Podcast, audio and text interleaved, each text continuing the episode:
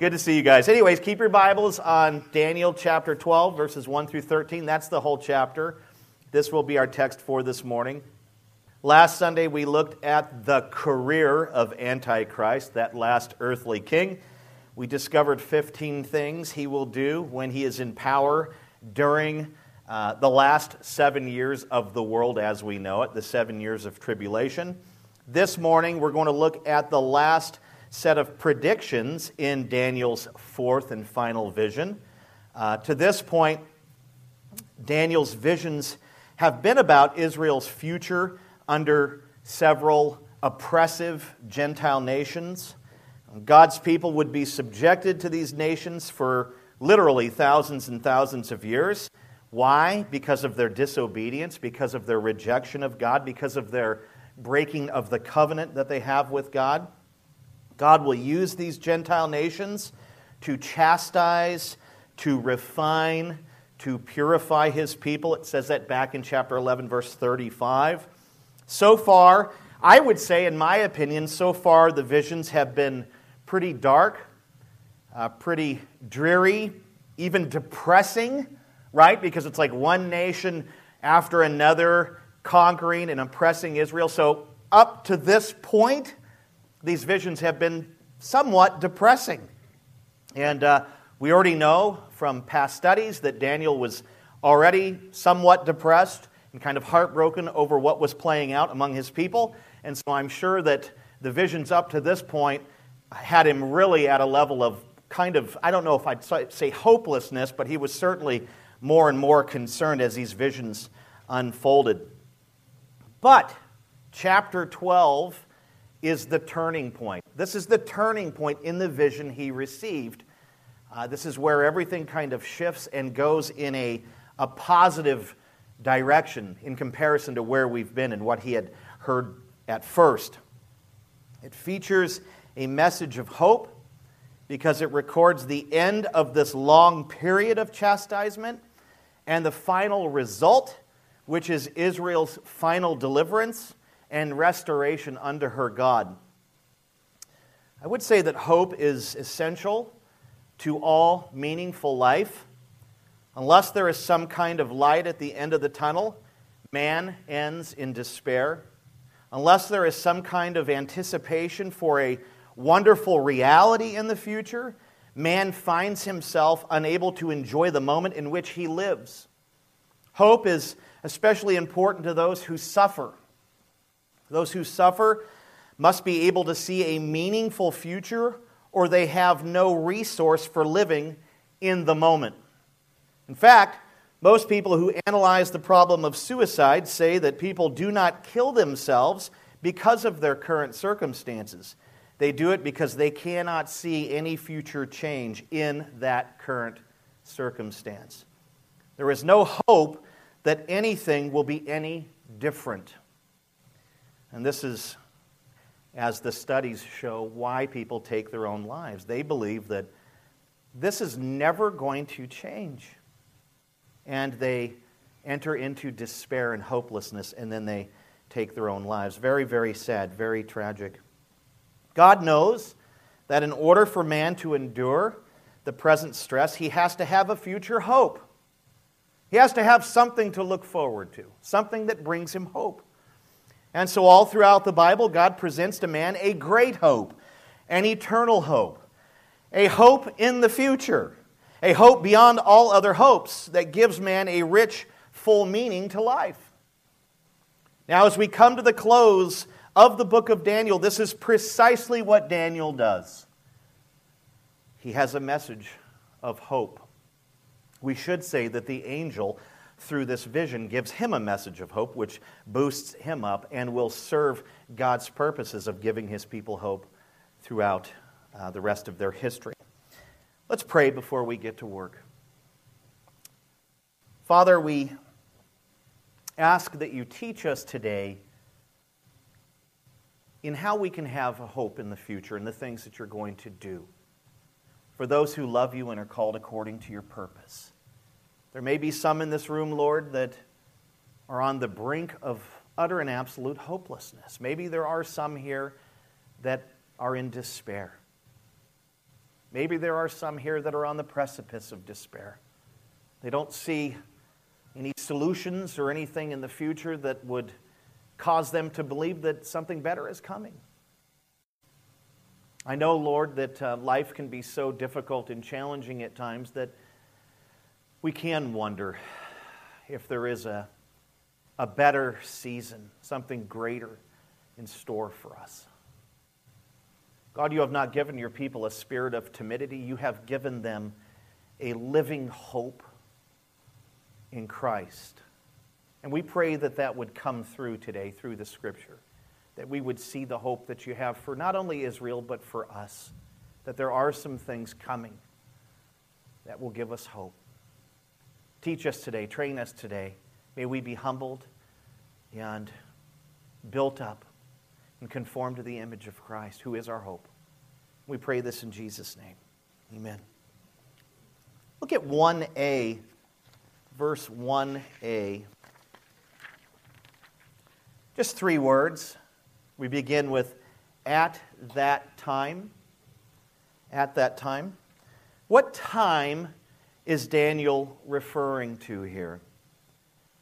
The time he's been discussing in chapter 11, verses 36 through 45, the end of 11. The time of the Antichrist, the consummate oppressor of Israel, the one who would bring the greatest amount of pain, the one who would slaughter the most Jews, even more than Hitler. That's the message as chapter 12 opens.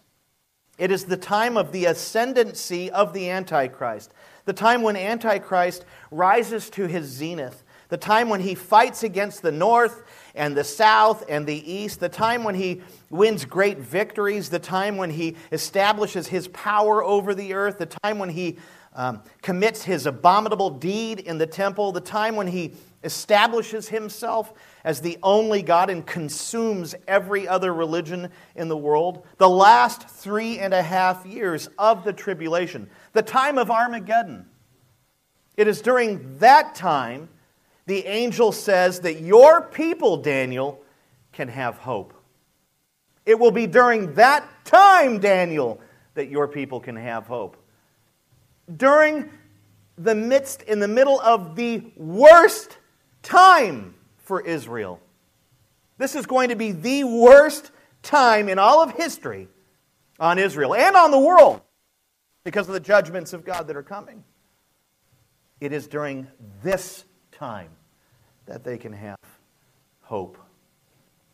How can they have hope during this period of unparalleled, unprecedented suffering? How? The answer to this question is found in the following verses that we're going to look at. Look at 1b.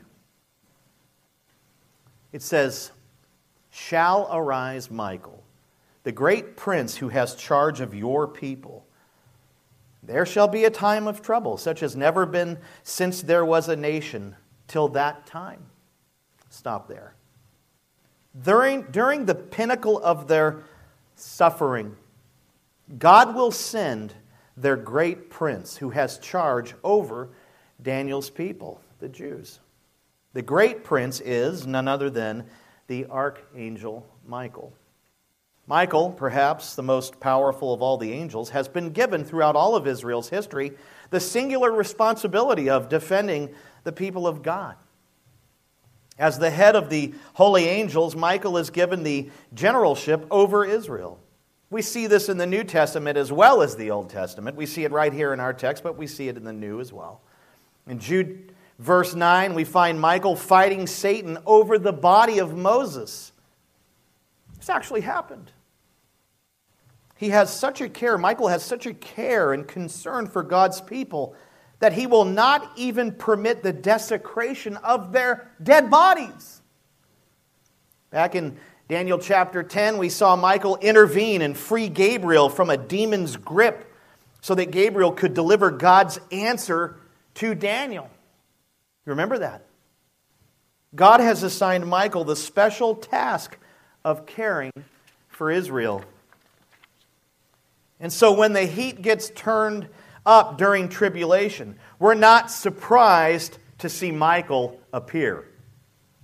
When the battle gets the hottest, when the most furious persecution and oppression takes place, Michael comes to the rescue.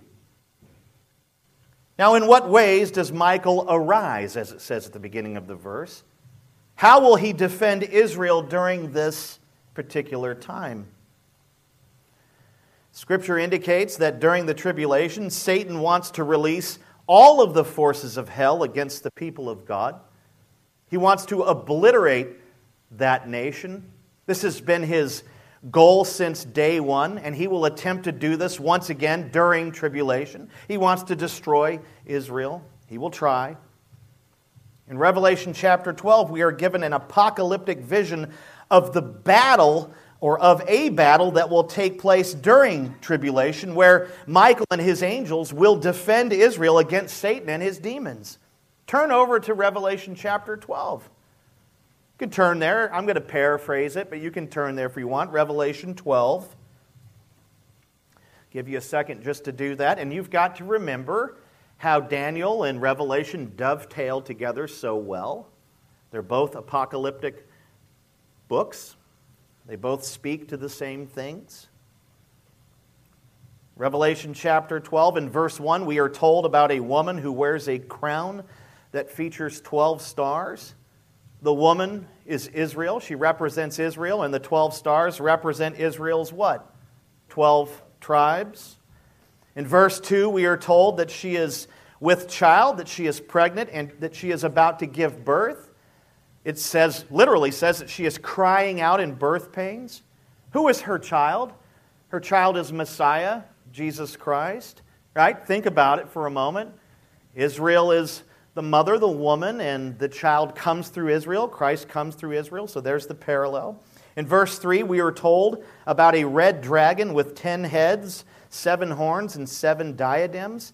The red dragon is Satan. The seven horns and diadems show how he will embody all the imperial governments, the final form of the Roman Empire during this time. In verse 4, we are told that the red dragon swung his tail and swept up one third of the stars of heaven, casting them down to the earth. That means when Satan fell, the red dragon fell, one third of the angels went with him. They are the stars of heaven here. That's the parallel. And this means that his force is not as large as God's force. Only one third went with him, the other two thirds remained with God. In verse 4, we are also told that the red dragon, Satan, stood before the woman Israel and waited for her to give birth so that he could devour her child. That's Messiah. You think about the ways that Satan tried to destroy Messiah during the incarnation. He got King Herod to slaughter all of the baby boys two and under in Bethlehem, right? In an attempt to kill Messiah. He had all of the baby boys under two years old destroyed, slaughtered, killed in Bethlehem. But Joseph, Mary, and Jesus escaped. He tried to disqualify Jesus. He tried to disqualify Messiah in the wilderness through a multitude of temptations. It's another way he tried to destroy, to devour. Satan has tried to destroy Messiah, to devour Messiah in a number of ways. It was one of his primary goals. Even after the ascension, he does this. Satan was working through Saul of Tarsus to attack Messiah. What did Jesus say? What did the Messiah say to Saul of Tarsus on the Damascus Road? Saul, Saul, why are you persecuting me? You see, when you attack a saint, you attack the saint's Messiah. An attack on Veronica is an attack on Jesus Christ. Satan still today is attempting to devour the woman's baby. It's what he does. He's always trying. In verse 5, we are told that the woman, Israel, gave birth to a male child, Messiah, who is to what? To rule all the nations with a rod of iron. The red dragon, Satan, then made his move, but he failed because the male child, Messiah, was caught up to God. That's a reference to his Messiah. Did you know that Satan actually believes that he defeated Messiah at the crucifixion? Satan thought he won. Satan was being used as a pawn by God to achieve his will, to have his only begotten Son executed, killed, murdered, slaughtered for our redemption. But Satan thought he won. When Jesus rose from the tomb, Satan was defeated. Amen. He tries and he tries and he tries, but it ha- to no avail. It doesn't work. He has failed. Messiah is seated at the right hand of God now. It shows that Satan has failed. In verse 6, we are told that the woman, Israel, fled into the wilderness where God established a refuge for her from the red dragon. It says she will remain there for 1,260 days, three and a half years. This is a reference to the latter part of the tribulation. It's called the Great Tribulation, when Antichrist will ratchet up his persecutions against Israel and God's people will flee from Jerusalem for a time. Verse 7 tells us that war will break out in heaven at this time, and Michael and his angels will battle the red dragon, Satan, and his demons. There's the war, the spiritual war between angels and demons that takes place during the Great Tribulation. Some say, well, this is looking back to when Satan was originally kicked out of heaven, way before any of this. This could be true, but it has apocalyptic meaning as well. There was a war in heaven before where Satan was expelled, but there's one that's coming where it'll happen again. Listen to verses 8 and 9. It says, But he was defeated, and there was no longer any place for them in heaven. And the great dragon was thrown down, that ancient serpent who is called the devil and Satan, the deceiver of the whole world. He was thrown down to the earth, and his angels were thrown down with him. Wow. Michael and his angels utterly defeat Satan and his fallen angels, his demons. This loss is so devastating that he actually, it actually causes them, Satan and his demons, to lose some of their supernatural power and they are easily cast down to the earth. At this point, they will not have access to the throne of God any longer for judgment, and that's it. They don't get to come up there and make accusations against the saints anymore. Their time of going up there and interacting with the Father will be over. With his plans thwarted, in a last ditch effort, Satan apparently overruns the earth with evil. He tries hard to persecute the woman, Israel, but he's unsuccessful. So the idea is that when he is expelled from heaven, he comes down here and he really impacts and infects the world with more and more evil, all in an attempt to destroy Israel. Why will he be unsuccessful at this time? Because Michael will intervene and protect God's people. Daniel 12:1b shall arise Michael, the great prince who has charge of your people. There it is. Took a little bit to get there. Michael will repel Satan thus allowing the woman Israel to flee into the wilderness. This will be a supernatural protection. She goes into the wilderness, it says here, to the place where she is to be nourished for a time and times and a half time. Revelation 12 14. Doesn't that sound similar to what we just had read? Michael will keep Satan busy like he did the Persian prince demon who fought against Gabriel. You remember when we looked at that a few weeks ago? And you need to know that there is a type of deliverance that takes place here. When the persecution, persecution, persecution reaches its pinnacle, there will be a supernatural deliverance through this angel that takes place. Think of Egypt and the other instances where God delivered his people from the power of their enemies. But it will not be the only type of deliverance that takes place at this time. There is a broader deliverance represented here, a full deliverance where Israel will be refined, purified, and restored by Messiah, by Jesus Christ, for all eternity. That also takes place here. This, my friends, is hope in a future deliverance. We're asking the question how can they have hope during this time? Here's one way there is a future deliverance coming for them. Now look at 1c.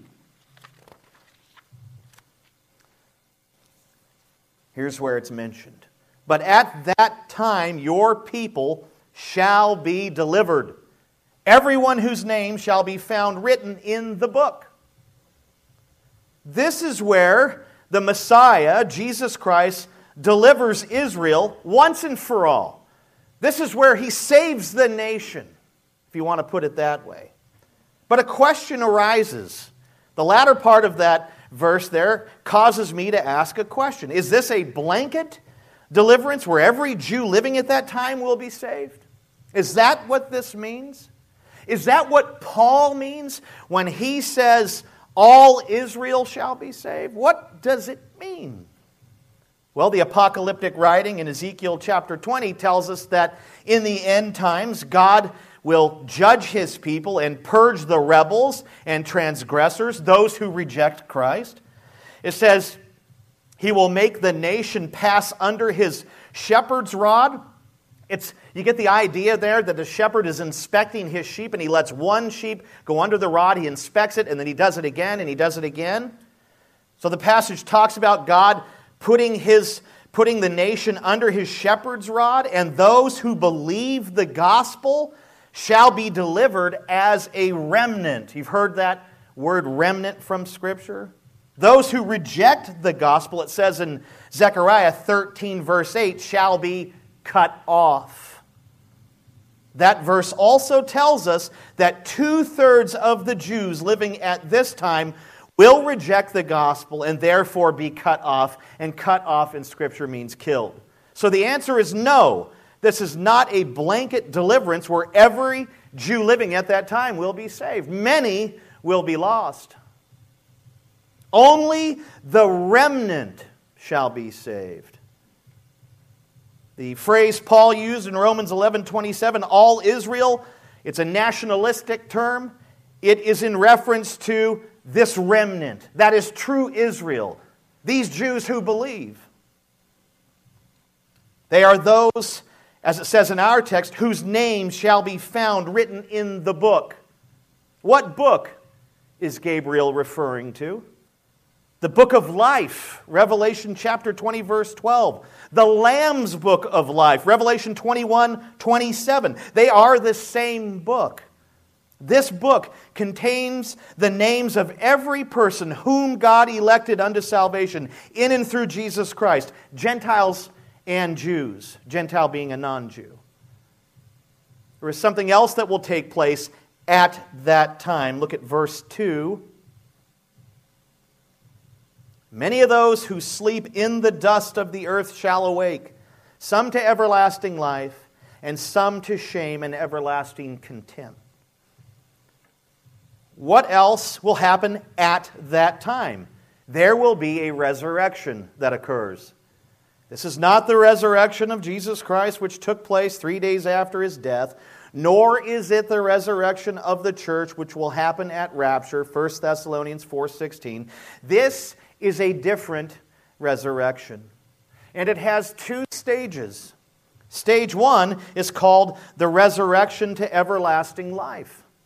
Stage two is called the resurrection to everlasting shame. John described it and its stages in Revelation chapter 20. We see stage one in verse 4 of that wonderful chapter. It says, I saw the souls of those who had been beheaded for the testimony of Jesus and for the word of God. And those who had not worshiped the beast or its image and had not received its mark on their foreheads or their hands. They came to life and reigned with Christ for a thousand years.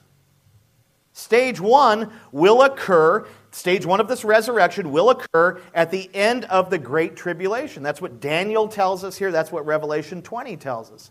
At this resurrection. God will raise the Old Testament saints who were not raised at Christ's resurrection, Matthew 27 52 to 53. Did you know that when Jesus rose from the grave, Other Old Testament saints rose at the same time as him. Did you know that? That's an interesting truth. The ones who did not rise with him at that time will rise at this moment. He shall also raise the tribulation saints who have been martyred by Antichrist. This group shall be resurrected to everlasting life and even reign with Christ for a thousand years. This is hope in a future resurrection. So you've got a future deliverance. There's a place of hope. Put it in that, and you've got a future resurrection. There's another reason to have hope. There is a resurrection coming. We see stage two in Revelation chapter 20, verse 5. It says, The rest of the dead did not come to life until the thousand years were ended. Stage two will occur a thousand years later at the end of Christ's millennial reign. This is when that second resurrection will take place, or that second phase of that resurrection. At this resurrection, God will raise those who died outside of Christ. They are actually called the dead because they were never born again and made spiritually alive in Christ by grace through faith. They are those who did what? Followed the course of this world and the prince of the power of the air, that's the devil, and remained dead in their trespasses and sins. Ephesians 2 1. This group, which is very large because Scripture tells us that they are on the broad road to destruction, it's a very large super freeway, if you will, unto destruction. This group is very large. They will be resurrected unto everlasting contempt through judgment and suffering in the lake of fire. Revelation 20, verses 12 and 15. So there is a resurrection that will occur at the end of tribulation. That is unto everlasting life, and there is a res- the second half of that resurrection, the second phase will occur after the thousand year reign. And that one is unto everlasting contempt. You better be in Jesus. Look at verse 3. And those who are wise shall shine like the brightness of the sky above, and those who turn many to righteousness like the stars forever and ever. The wise are those who come to Christ by faith and even lead others to Christ during tribulation. These believers shall receive a special reward, a special glory. They will shine the glory of God like bright stars forever and ever. All believers will shine like stars, but the tribulation saints, especially those who evangelize others, shall be rewarded with more of God's glory, and they will shine brighter than others. Think of it like this. When you look at the night sky, you see a lot of stars, especially if you live out in the country where there isn't a lot of transient light from the city, you know, lamps and all of that stuff. When you look at the night sky, you see a lot of stars with varying degrees of brightness. They are all stars, and they are all beautiful. But the brightest stars really shine and stand out, don't they? We tend to focus on those stars. The ones that are dimly lit, we might kind of glance over them, and then our eyes fix on that one star that really stands out. This is how it will be for those who lead others to Christ during tribulation. They will shine the glory of God like the brightest stars. John MacArthur put it like this The brightest glories of eternal capacity are reserved for those who have influenced others to faith. Isn't that cool? What are we talking about here? This is hope in a future glory. Okay, we've got it in a future deliverance, in a future resurrection. Now there, we see that there is a glory coming, not just for those who evangelize, for all of God's people. But there are varying degrees of shining God's glory. This is hope in a future glory. Look at verse 4. But you, Daniel, shut up the words and seal the book until the time of the end. Many shall run to and fro and knowledge shall increase. This is a, a fascinating verse. It's a bit confusing. when you first read it, but it's really fascinating when you understand it. And I, am going to tell you what I think it means.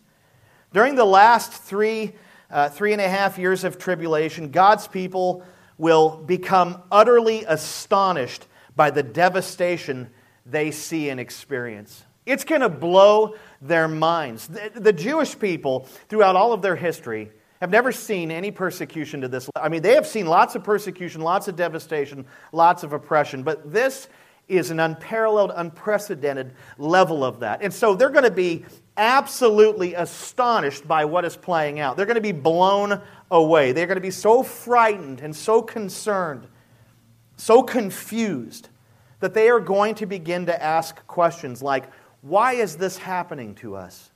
Have you ever asked that question in the midst of great suffering or a difficult season? Why is this happening to me? They will ask, Will it come to an end? Is there any, any ending to this in the near future? It's going to be so bad. They're going to ask the question Did God say anything about this event in Scripture? Did He prophesy about this? And they will literally run around to and fro, back and forth, looking for answers. Their curiosity is going to peak. They're going to feel such danger. They're going to run around asking questions, trying to get answers. Gabriel told Daniel to roll up the scroll of this prophecy and preserve it for the time of the end, for tribulation. Why? So God's people can come across it and study it during that time and find answers and have hope. Remember when Daniel searched the book of Jeremiah for answers concerning the 70 years of captivity? Daniel 9, verse 2. His people will search the scriptures for answers concerning the tribulation, and they will find them in Daniel chapter 12. They will find them in Revelation. And what's going to happen? Not, as it says in the text here, knowledge shall increase. And when knowledge increases, where knowledge increases, hope increases. This is hope in a future truth. This is hope in a future truth. Now, I'm going to summarize and paraphrase the rest of our passage. I'm going to not treat it in the same manner, verse by verse. I'm not sure that it requires as much focus. I think it's pretty easy to discern and understand, but I'm going to paraphrase and summarize it. In verses 5 through 8, two additional angels join Daniel and Gabriel. Okay, so they come down and they're now with this small group. They stood on both sides of the river, one on this bank and one on that bank. And one of them asked the man clothed in linen, that's Gabriel, who was hovering over the middle of the river, about the timeline of these wondrous events. I, I am just absolutely fascinated and kind of mind blown by the fact that the angels do not possess, and they are, they are amazing.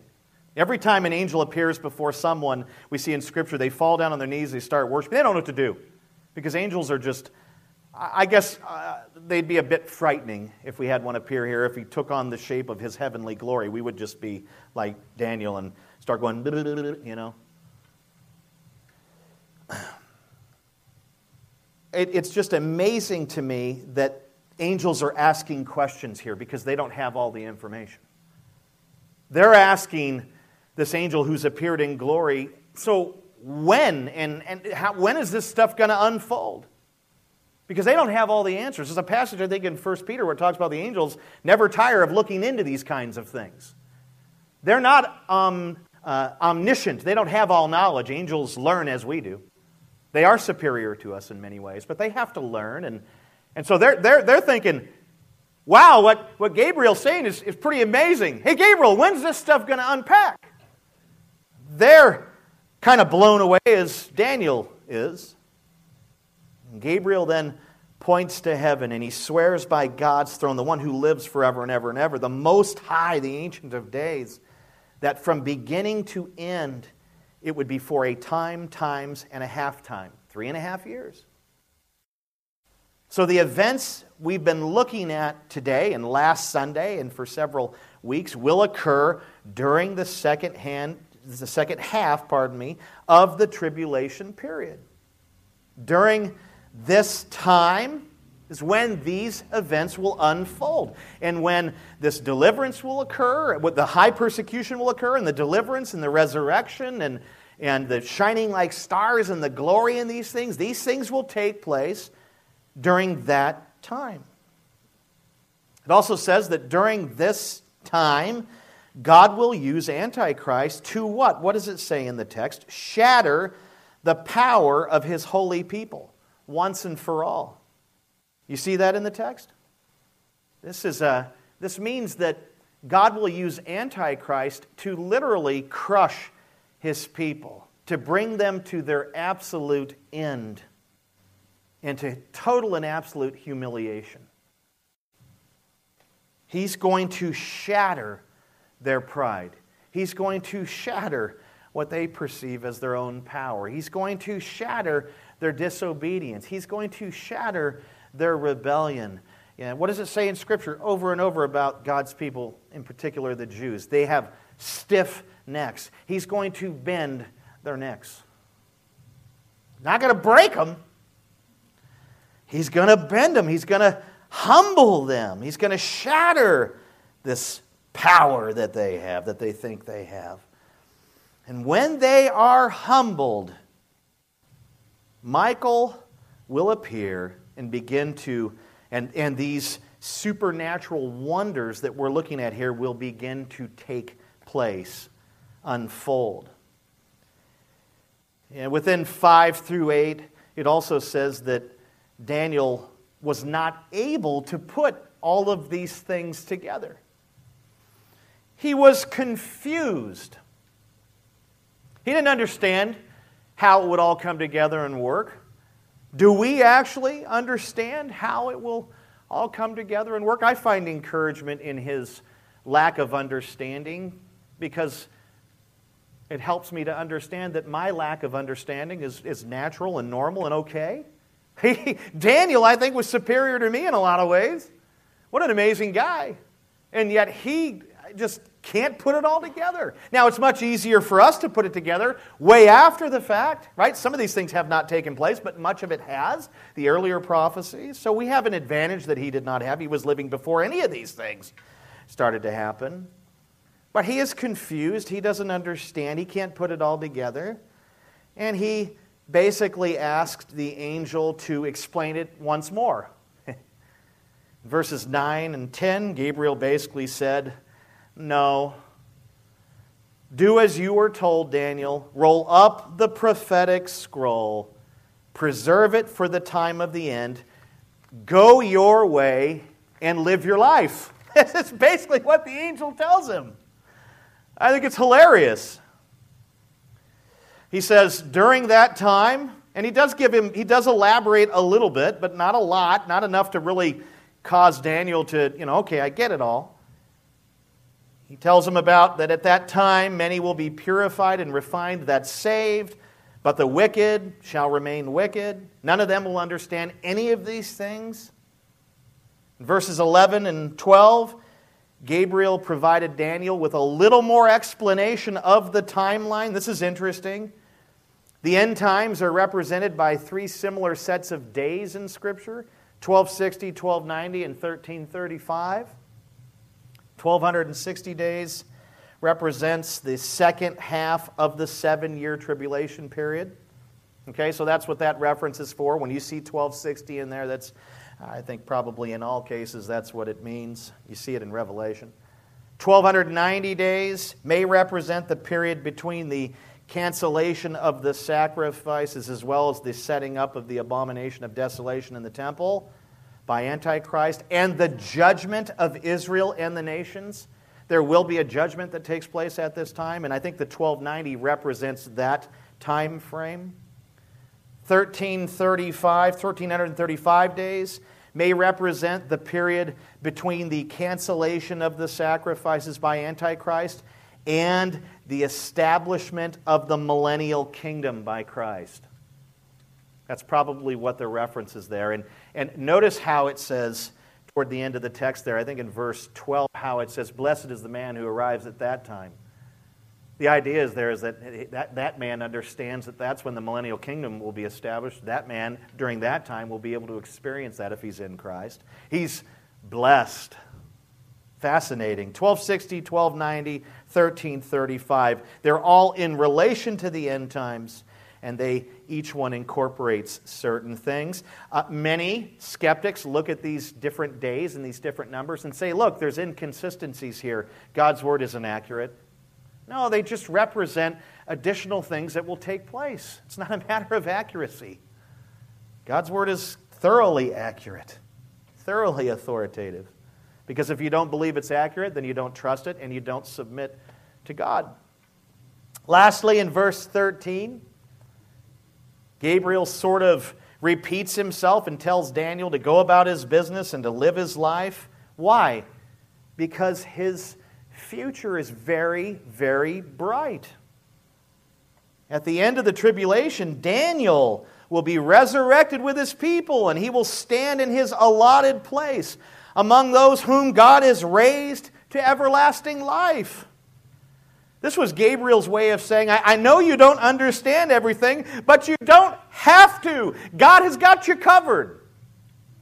This should be an idea of ours and a thought of ours when we come up against Scripture and we can't quite get our mind around it. If we are in Christ, our ignorance doesn't disqualify us. I guess it depends on what the ignorance is in relation to. You should understand the gospel. That's the, one of the simplest truths in all of Scripture. Christ lived for your righteousness. He died for your sin. He was buried and settled our accounts. He was, he was uh, resurrected, conquering sin, Satan, death, and hell. We have a resurrection because of his resurrection. I mean, that's the gospel. That, that's, a, that's a nursery rhyme. Nobody should get that wrong. Well, many do. But there are some truths in Scripture that are really, really hard to get around some of these timelines and things. And I love that encouragement from Gabriel to Daniel. I know you don't understand everything, I know you don't get it. But you don't have to understand all of the minutiae and how and, and when. You don't. You don't, because God has you covered. You're going to be one of the ones, Daniel, who is raised at that time. Don't you think Daniel's going to be one who shines like the brightest stars? He was quite the evangelist, wasn't he? He has uh, an incredible, he had at that time an incredible future. He still has it. He, he is waiting for some of these things to come just as we are. Closing. What is the message of Daniel 12? And we've got to keep it in context and uh, remember that it follows some really, really hard difficult apocalyptic prophecy where the nation's just going to get decimated. Okay, so you got to remember okay, all of this stuff has been very, very negative so far for Daniel in this vision. But we know that 12 is the turning point, it is the chapter in Daniel of hope. What is Daniel 12 about? It is hope in a future deliverance, hope in a future resurrection hope in a future glory, and hope in a future truth. Where is your hope this morning? You just ask yourself that question. Ask yourself, what have I been hoping in? Where have I put my hope? Is your hope in these things? Probably not at this point because you probably just learned them for the first time. Heaven forbid that you're a Christian and you just now learned about the resurrection or in the total deliverance that's coming. But I have to admit to you that I didn't see Daniel 12 this way. But is it in the things that, that are represented in this text, that are clear in the text? Is your hope in the promises of Daniel 12? Is your hope in the one who secured them for us? in Christ. You see, according to this text, the, the wise person hopes in Christ and in his finished work, even hopes in his future work. But the fool hopes in himself. The fool hopes in his possessions. The fool hopes in false religion, in good deeds. Don't be a fool, be wise. Put your hope in Christ alone, and I guarantee you, all of these blessings, because that's really what they are, all of them will be yours. You will have what the scripture says about Christ a living hope. It's an ongoing hope. It's hope today, it's hope tomorrow, it's hope Friday, it's hope Sunday, it's hope all the time. It's a living hope. It's a, a living, breathing hope because we have a living, breathing source of hope, which is Jesus Christ. He is alive, He is our hope. His work we can put our hope in as well. Well, this concludes Daniel chapter 12, and it concludes the book of Daniel. What is the message of Daniel as a whole? It's pretty simple. God's people, Israel, will be ruled by Gentile nations for a very, very long time until he shatters them, breaks them, humiliates them, and redeems and resurrects and does all of those things for them in and through Christ with the assistance of the archangel Michael. That is the message of Daniel. I don't think the message of Daniel is here's how you live in a fallen world. That's not the message of Daniel. The message of Daniel is that Israel has a future, that we who are in Christ have a future. That's the message of Daniel, as well as those who reject Christ have a future. It's not the same future. It's one of everlasting shame and contempt. I bid you, put your faith in Christ, put your hope in Him alone. Do it. How, how do you know if you've done that? Well, when things get dashed to pieces, you don't get dashed to pieces. That's how you know if you've got your hope in the wrong thing. If the money runs out and you fall apart, you had your hope in your money. That's how you know. And at that point, this is natural for us, we do this, but at that point, we correct, we repent, we confess, and say, I need my hope in you, Christ. Do you want to shine more and more? Do you want to reflect more and more of God's resplendent glory? Do you want to shine more of that? Tell people about Jesus. Evangelize. Do it. And leave the results in God's hands. That, that is a, this text says it clearly that those who evangelize will shine brighter. Boy, I hope that's us. Just, just gossip the gospel to people. Tell them about what God's done in your life through Jesus. It's, it's not impossible. I know it's a little scary and hard, but share the gospel with some of your own family members and, and some friends and coworkers and people that you know that need Jesus. Build relationships with people. I think it's pretty cool that we all will be glorified because that's God's promise to us. But man, I want to come to the point of almost being consumed by His glory for all eternity because of the work that He enabled and empowered and allowed me to do by grace and by His mercy. Man, we gotta we gotta get to work, people. I want this whole church to shine so brightly that we got to wear shades. I hope this study has equipped you as a child and servant of God. I hope it's edified and built you up. And I suppose my, my greatest desire and request in and through it all is that God receives all the praise and glory.